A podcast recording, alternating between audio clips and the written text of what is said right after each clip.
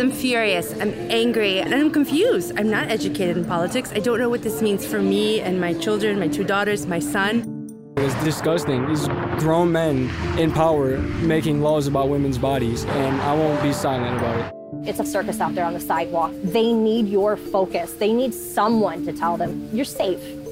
We fought this battle. We won this battle. Why are we fighting this battle again? If there are people you do not want to tick off, it's women my age because we have nothing to lose.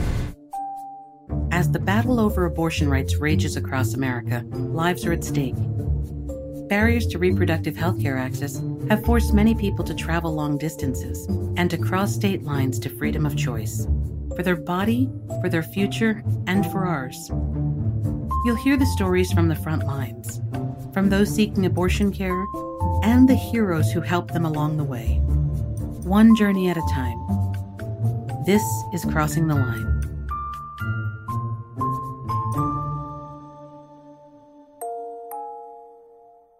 24 hours after the Supreme Court's landmark decision overturning Roe v. Wade, protests are growing in the streets. This morning, emotion still raging about the Roe v. Wade reversal. Eight states with trigger laws immediately banned abortion after the ruling, while another 18 are expected to ban abortion over the coming days. As clinics close across the country, tensions are rising. The Department of Homeland Security expects violence could occur for weeks following the court's decision. In Rhode Island, a state Democratic candidate punched in the face by her Republican opponent. In Iowa, a truck seen here driving into an abortion rights protest, leaving one person injured. And in Arizona, police officers firing tear gas into a crowd of protesters from the windows of the state capitol red states are pushing for more extreme abortion restrictions. And further confusing matters, so called zombie laws that have long been dead in the courts but are still alive on the books are rising up again. It's a law nearly two centuries old, Wisconsin's abortion ban, written in 1849, just a year after Wisconsin became a state. The battle over abortion in Arizona. Attorney General Mark Brnovich asked a court today to let the state's 158 year old ban on abortion take effect. Virtually every abortion provider in the state has shut down because the law isn't clear. These laws had been considered moot while Roe was the law of the land. But after the overturn, that all changed. In Michigan, Attorney General Dana Nessel is taking a stand. And this incredibly strict 1931 law would criminalize abortion in the state with virtually no exceptions. I refuse to enforce this draconian law. Conservative counties in Michigan are fighting her on the decision. While Detroit, Ann Arbor, and Grand Rapids lean pro choice, other parts of the state are more conservative, especially Michigan's Thumb, an area north of Detroit known for its farming communities, small town vibes, and militia activity. Yale is a very conservative community. We are very remote. We're only an hour or so from Detroit, but we're really about 150 years away from Detroit. Shelley O'Brien owns the Yale Hotel in the heart of downtown. There's a Confederate flag welcoming people as they enter the town from the south. I used to describe them as just people who were still upset about the Brown versus the Board of Education decision. I am one of maybe three people in town that feels comfortable to be vocal in our liberal ideas. I think I've just always been bothered by injustice. Before the overturn, Shelley had offered a Jane's room at her hotel to women traveling long distances to seek abortion care. She didn't realize the backlash it would cause. I was completely unprepared for the drama that would ensue. A lot of the conservatives boycotted me. People said I should have been aborted. All of the crazies got upset and threatened to burn my place down. That was mind blowing. I had to get volunteers in to answer our phones for us because we couldn't even run the business. But Shelley's stand also revealed the complicated reality of the abortion issue. All of my friends told me that they'd had an abortion or helped somebody through it, either pay for it or drive them or something in some way. Everybody is affected by this. A lot of women in my area had dealt with this, but had absolutely nowhere to go with it. And me being vocal about it gave them permission to speak about it. And I had strangers giving me hugs and telling them thank you for, I guess, just starting the conversation and making it safe to say it out loud. Shelley's daughter Hailey works at Northland Family Planning, a group of women's reproductive health clinics in the southern part of Michigan.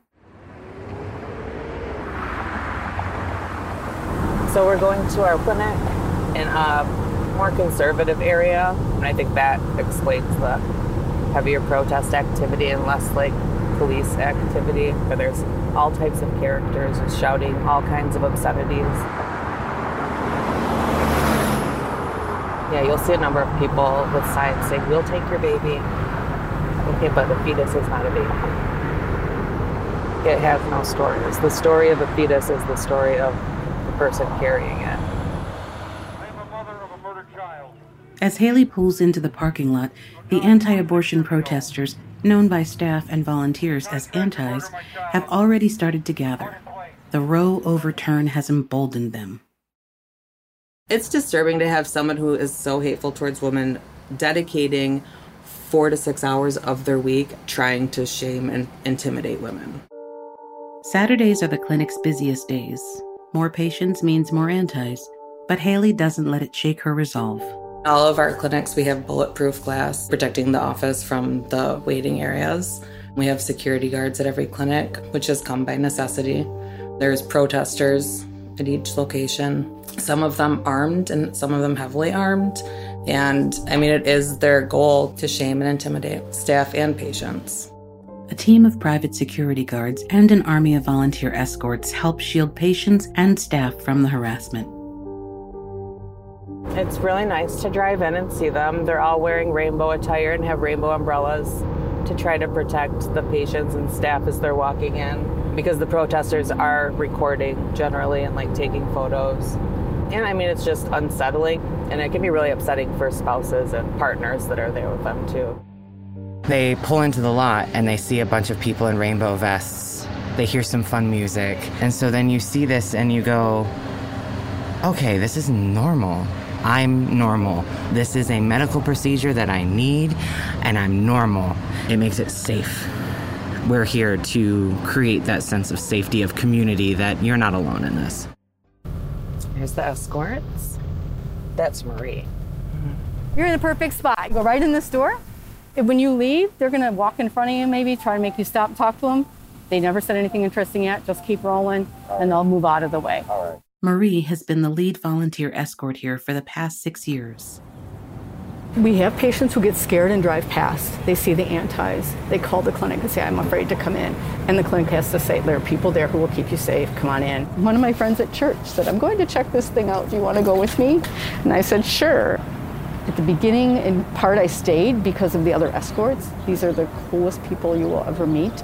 The longer I do it, the more important it feels all the stuff that's going on nationally, the increased pressure, the increased threats. It just feels important to be here on Saturday mornings. Good morning. Hi. She parked elsewhere. Uh huh. She's here for an appointment. Okay, come on, we'll walk you right in here. All right. Where are you parked? Are you parked that way? Yeah, right. When you leave, we're going to sneak you out through the bushes so you don't have to go past them again. All right? Just wave at one of us and we'll get you out there. We play music back here. It doesn't block, obviously, it doesn't block them entirely, but it does blur. Like you'll hear the music here instead of, or at least with their yammer. It doesn't solve a problem, but it lends to that you're safe here. This is not to be worried about atmosphere. Good morning. Yesterday's Supreme Court decision to overturn Roe v. Wade is still settling in. I've been too busy to sit down and, and process. Yesterday was just, you know, my phone blew up texts, emails, calls. I think today or tomorrow when I get home and I can sit down and actually read the whole decision, that's when I'm going to hit my wall. A new clinic escort is also being trained. So it's my first day volunteering here at the clinic as a clinic escort. I've been wanting to come out and volunteer for a while, and I definitely was motivated by yesterday's overturn of Roe v. Wade for sure. Marie and her fellow escorts use code names on the lot to stay safe. When I talk to people who want to volunteer, one of the things I tell them is that they need to have a nickname. And if they don't have one, the antis will give them one. I go with ma'am. That's something that they started calling me years ago when I started. My name is Kingpin. I was named by the antis. One of the loonier of them named me Kingpin because he thought I was in charge. So that's my name now. Fear and intimidation are a daily occurrence. Michigan is an open carry state, and protesters are allowed to brandish weapons. Abortion is murder. Murder is a sin.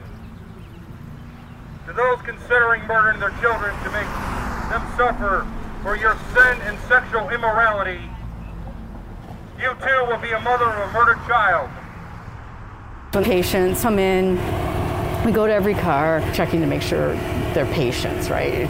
If a man drives in the lot alone, we're like on the car. you know what? What do you want? What are you here for? We're basically looking out for any suspicious behavior. And they have assault rifles. I mean, they're not even subtle about it. And we're trying to console patients who are mm-hmm. understandably uneased by the people who are screaming terrible things at them. We're just looking out for everything that's going on, everything that the antis are doing. Mm-hmm. It's a circus out there on the sidewalk. They need your focus. They need someone to tell them you're safe. Many of the antis are regulars. We have the same ones again and again, and some who travel, we all know who they are, and, and you know we'll be able to say, heads up, be aware that this person's dangerous and headed your way. So there is a network of escorts who keep an eye on on the travelers. It's our job to know who they are. One may not be, this guy might not be a danger, he might just be annoying forever, and then if he starts acting funny, we keep a closer eye on him. That is our job, that documenting them, knowing who they are, what their usual, and who's not, who's unusual, who's new, who's acting suspicious or maybe watching us from afar. Marie points out one anti who is here nearly every Saturday. Today, he's holding a baby. Normally, he has a bullhorn, and often he's armed. He has shown up with a semi automatic across his back and a handgun on his hip. We don't know if he's carrying, if we can't see it. Um, often armed, very, very scary guy. And he posts threats on Facebook about us, um, which we report when gets going with his hate speech. And he will. You're going to hell. Hoes go to hell. You deserve to die. He'll be standing on a ladder with a firearm in a bullhorn. You deserve to die. It's just hard to listen to. And for the most part, after you've been doing it a while, you've just heard it all. It's more a matter of protecting other people from it. Can you check on him? Thanks. Yeah, don't get hit, Dave. we know that these people are very agitated and sometimes are not receiving adequate mental health care. So we are a little worried about them becoming violent at times, especially if they have assault rifles. We have to treat this like someone who could at any moment become an active shooter. When we know someone is armed, we never take our eyes off them. We always, we're always watching. The volunteers wear cameras, similar to body cameras worn by police, to document any troubling or intimidating behavior. We've got the cameras all around the building, but they don't capture audio. So it's like when something weird's going on or when, you know, the anti, they started bringing an AK-47 and a sidearm, we just said, when he's here, someone's on him all day. And it is on. We are not missing a thing. All right, we good? Um, yeah. I've got the cameras. So if they break a law, if there's something they're saying that's hate speech, you know, anything out of the ordinary, we try to film. We watch. Some of them are really not stable, so we watch. Is this guy going to be spicier than usual? And then we document. Good morning. I'm with the clinic. I'm not here to bother you. Doors open. You can go on right in there where that rainbow vest is standing.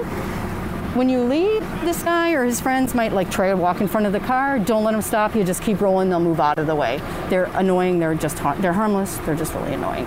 If you need anything all morning, either one of you, look for a rainbow vest. Okay? Yes. Thank you. Uh-huh. Standing up to the bullies takes a tough skin. We tell new escorts if you can't not engage, if you can't be out here without talking back or reacting to the way you're being treated, you can't be here just because it's not safe. It's not for everybody. If you find you can't do it, we'll we'll still love you. if you can't be in the lot, that's fine. This can be really hard work and it can be really jarring, both emotionally and physically, if you're standing out here for hours and you're just hearing people yell at you and say terrible things. Escort Kingpin describes the safety training they all receive. Our training has been pretty extensive. The clinic owner has brought us into meetings with like the FBI and learning active shooter drills. When I started five years ago, we didn't have the security team that we have now. We were the ones putting ourselves between protesters and patients and trying to get people in. We would leave the property and try and get people that were being blocked on the street. I think I've been like manhandled fully twice. We had to reevaluate how we responded because people were showing up with their firearms. One guy said that they had like a bomb in his pocket. And we're all like, we're not trained for this. In addition to cameras, escorts keep copious notes to share with the clinic staff, and if need be, the police. Harriet is today's note taker.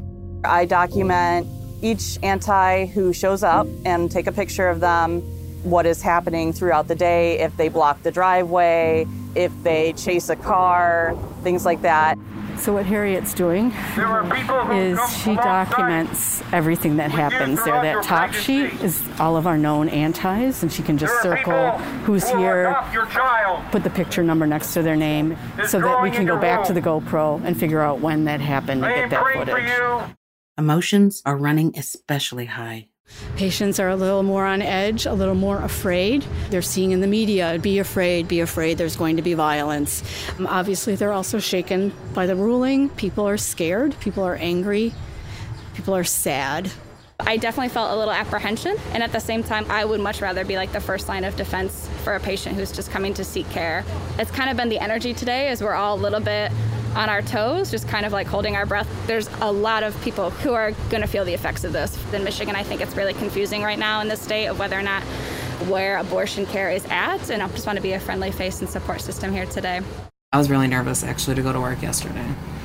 There's a limited understanding of government and laws among the people that are protesting, and I was worried that they would think that it was illegal and like feel vindicated in, Right. you know, bombing or shooting. I think that's a very like practical concern to have given that they are like marching around with assault weapons.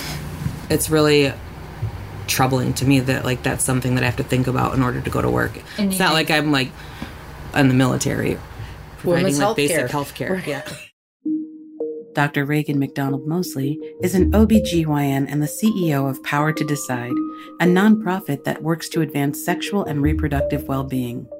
Right now, there is so much confusion about what's happening, particularly around the Supreme Court decision. People don't know what's true, if abortion is still legal in their state, and if so, where they can get it. Someone's access to life saving and essential health services should not depend on the state within which they happen to live.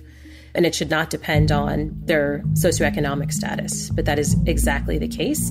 And candidly, that has been the case even before this change at the Supreme Court. It's important to remember that this polarization around abortion access has not always been the case. It wasn't until the late 1800s that doctors decided the idea of abortion being immoral. The increase in the number of abortion bans in other states, even before the fall of Roe, has also changed how clinic escorts do their job, as Kingpin explains. There's been some really busy days that we're like, whoa, there's a lot of out of state plates here. And a lot of times it's a, a lot of Ohio, but we've seen, you know, Kentucky plates up here before. And so with all the other bull bills being passed, like, like the vigilante tattletale of uh, Texas, the last thing we want is someone on the sidewalk thinking, like, oh, I can get a 10K bounty if I rat this person out because of their plates. We have to remind ourselves, don't let your guard down. The original training I got was like, okay, you put yourself between yourself and the protester and you put your back to them because they're going to tell you that you're assaulting them. And it's like, I would never turn my back to one of them now. The work is stressful, but each volunteer has deeply personal reasons that motivate them. Before I came here, I never knew that there were such intense zealots spouting just the craziest things you can imagine at people. You'd never think what they say to people would happen in your own community. In a blue county in Michigan, you never expect this. I have privilege, right? I can access this. I have health insurance through my job. There's so many people facing abortion barriers, and it's it should be just accessible. I have lived in Michigan my entire life. I'm trans, so my life has been in danger since the moment I started being trans in public. I am training to be a minister, and I do not consider that at odds with this at all. This is ministry for me, this is community connection, and abortion is sacred and divine. When I started, I was able bodied and I was moving around the parking lot and greeting patients. I found out I had a genetic condition that I would pass on, and so having access to abortion care is critical for my health and safety. I've also witnessed situations of domestic abuse with friends where if they hadn't gotten the abortion, they would have been killed. It doesn't matter what your reason is, you should have health care available to you. Everyone has a reason, and it's none of our business. The team's work is not isolated to shepherding patients for abortion care. They're gathering signatures for a ballot initiative on abortion access to put to Michigan voters in November. I also need to Hold, and we're getting out of here. Kingpin, you're gonna do the, can I leave you there? Because we have to go to the next thing. We're going to do petitions down in Dearborn at Yeah, the, no, no. uh, Oh, I've got- UAW Hall. Um, I've got John's. The deadline for submission is just one week away.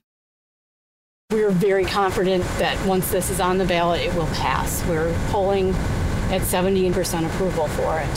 So that, that's what people don't understand. You know, when they say see purple on the map, that it's not necessarily that purple. You know, we've been gerrymandered and badly gerrymandered for so many years. Michigan's Attorney General, Dana Nessel, explains why this is a problem. So, what you'll see happen on a regular basis is that when you look at the total sum of votes, you'll see completely skewed results where you have far more Republicans who have taken those offices than, than Democrats. So, what we've created is a body of government that unfortunately doesn't really represent people of our nation. Dr. Raegan McDonald Mosley agrees. It is absolutely true that these policymakers and judges are completely out of line with the general population in the United States, particularly around abortion access. The majority of people, regardless of their political affiliation, regardless of their race, are largely in favor of access to abortion. The recent surprise defeat of a conservative led initiative to ban abortion in Kansas may be a bellwether for Michigan. Marie points out success in Michigan would be a victory, not just for the state, but for all pregnant people seeking access across the Midwest. Knowing what Ohio is doing and Indiana is going to do, like where abortion is available, there's not much in the middle where it's going to be available. We will be an oasis, we'll be a sanctuary state. And this Auntie network, turning right, um, is very much on our minds. How can we support each other? How do I get somebody from your state to my state? And then how we're going to work together moving forward. While Attorney General Nessel has vowed to protect abortion rights, she's up for re election this November. And prosecutors in more conservative counties are already eager to reinstate the 1931 statute. I absolutely will not, as the chief law enforcement official of my state, enforce this 1931 law. But of course, we have 83 county prosecutors that are duly elected law officials for the counties that they serve. And many of them will enforce the law. Theoretically, in the event that the 31 law did go into effect, I don't think that I would have the legal authority to stop them from prosecuting. Even if the courts continue to block enforcement of the law, absent a repeal or change to Michigan state constitution, legal issues can still arise down the road for providers. As much as it would be nice to think that we have safe haven areas where we have counties where there is a Democratic prosecutor who has said they will not prosecute, there's a six year statute of limitations on the 1931 law. If I am succeeded by a Republican who does want to enforce the law, he or she will still be able to do that within the six year statute of limitations. So I think for a lot of providers, that's scary enough that it will have a chilling effect. Dr. McDonald Mosley from Power to Decide concurs that this is uncharted legal territory. We know that there are some lawmakers for whom contraception is next. And there are state legislatures that are already trying to ban access to contraception, specifically emergency contraception and IUDs. And this is completely out of line with what people want and certainly with what people need, and is completely the antithesis of uh, public health best practice. Marie drives from her shift at the Northland Clinic to a community organizing event in Dearborn Heights. She's hoping to recruit more volunteers to help get the ballot initiative over the finish line. So I can I can mail these too. You could mail them on yeah. I'll take them down. I would take them down and drop them off. Yeah. Okay. Thank you. One of the attendees, Jacqueline Cuevas, captures the collective anger and frustration of many Michiganders. I'm furious, I'm angry, uh, and I'm confused. I'm not educated in politics. I don't know what this means for me and my children, my two daughters, my son. I am a survivor and thriver of sexual abuse as a child, and I don't know what it means for other people who would be in that same predicament. I can't imagine what it would have been if that would have resulted in pregnancy without any choices. I want to know what I can do that I wasn't able to do for myself, that nobody did for me. That's why I'm here. Marie hopes that anger will fuel a new movement here in Michigan to codify abortion rights into law. The energy here gives her reason to hope. I can't tell you how many petition gatherers have told me I just look for older women because they're like, just give me the thing.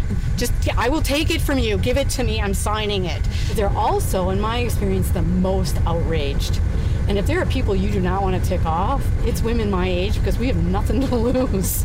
We fought this battle, we won this battle. Why are we fighting this battle again? After gathering signatures for the ballot initiative, Marie returns to Northland and finds a lone male protester on the corner. But 18 year old Emilio is standing in support of a woman's right to choose. All right. I don't know. Let's go talk to him. I'm out here just showing support for women and their rights because right now they're being taken away by our government. They gut me to my stomach. It's, it's disgusting. These grown men in power making laws about women's bodies. I just feel like it's an attack towards low income and marginalized communities, and it's just not right, and I won't be silent about it.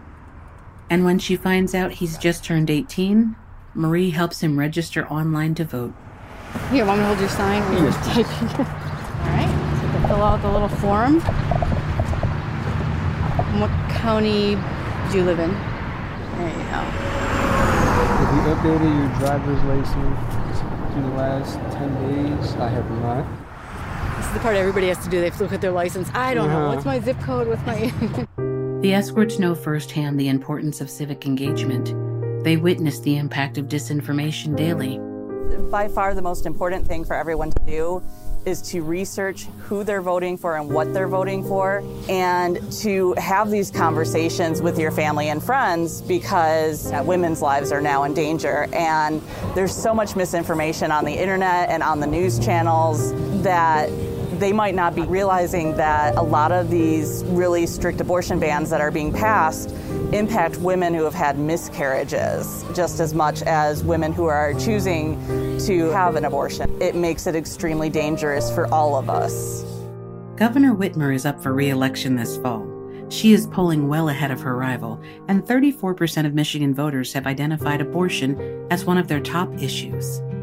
Attorney General Nessel stresses the importance of voting. If we vote in overwhelming numbers, the people of this country can still make a difference, and it's not too late to take back the freedoms that we've lost and that we're going to continue to lose. But we just have to make voting the biggest priority in our lives.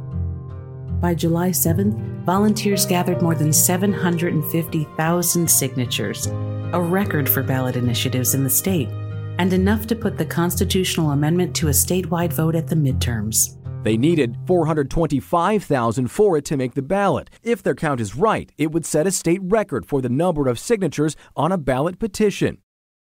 And on September 8th, a judge from the Michigan Court of Claims delivers some good news. The judge not only ruling the 1931 law is unconstitutional, she also issued a permanent injunction. But celebrations are tempered by a new twist in the war on reproductive rights. Republican Senator Lindsey Graham has proposed a bill in the United States Senate that would create a federal ban on abortion at 15 weeks. a bit ironic after saying the rights should be returned to individual states.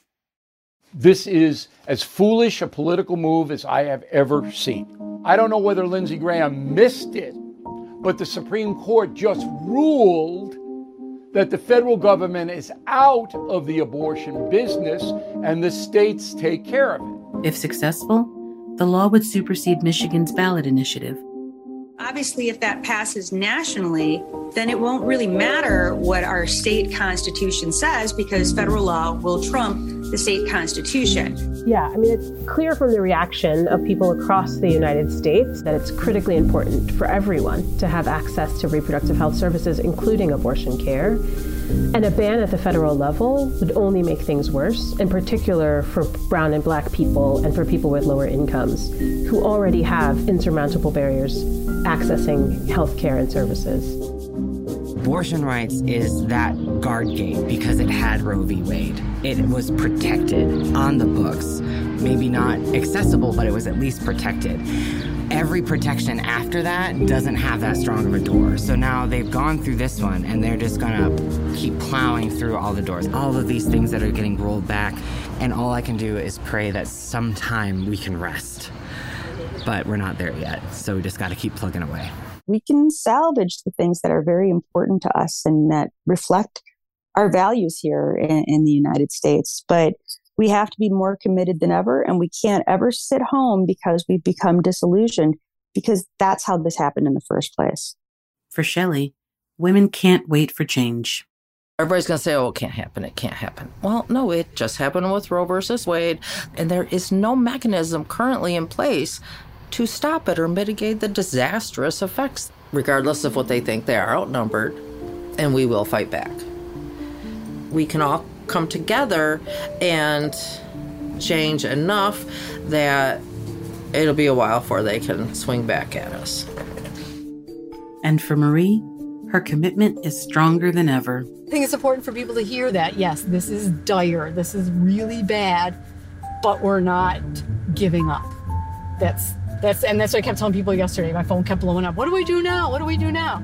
Well, today we cry tomorrow we, we lace up our work boots and we get back out there and we keep kicking ass because that's all we can do. This is Crossing the Line. This podcast was brought to you by Population Media Center. Executive producers are Lisa Caruso and Alex Demenyenko. Co producer is Kathleen Bedoya, and associate producer is Dominica Ruelas. This episode is field produced by Aaron Essenmacher, with production services provided by Pidge Productions. Special thanks to the entire team at Northland Family Planning, including Renee Chelian and Lara Chelian, Marie Lowry, Hailey O'Brien, Shelley O'Brien, Michigan Attorney General Dana Nessel and her staff, Dr. Raegan McDonald Mosley of Power to Decide, and of course, to all those who shared their stories with us.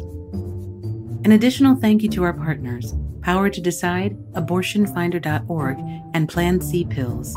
Check out ctlpod.com for new episodes, abortion resources, and information on how to take action. Find us on Amazon, Apple, Spotify, and wherever you get your podcasts.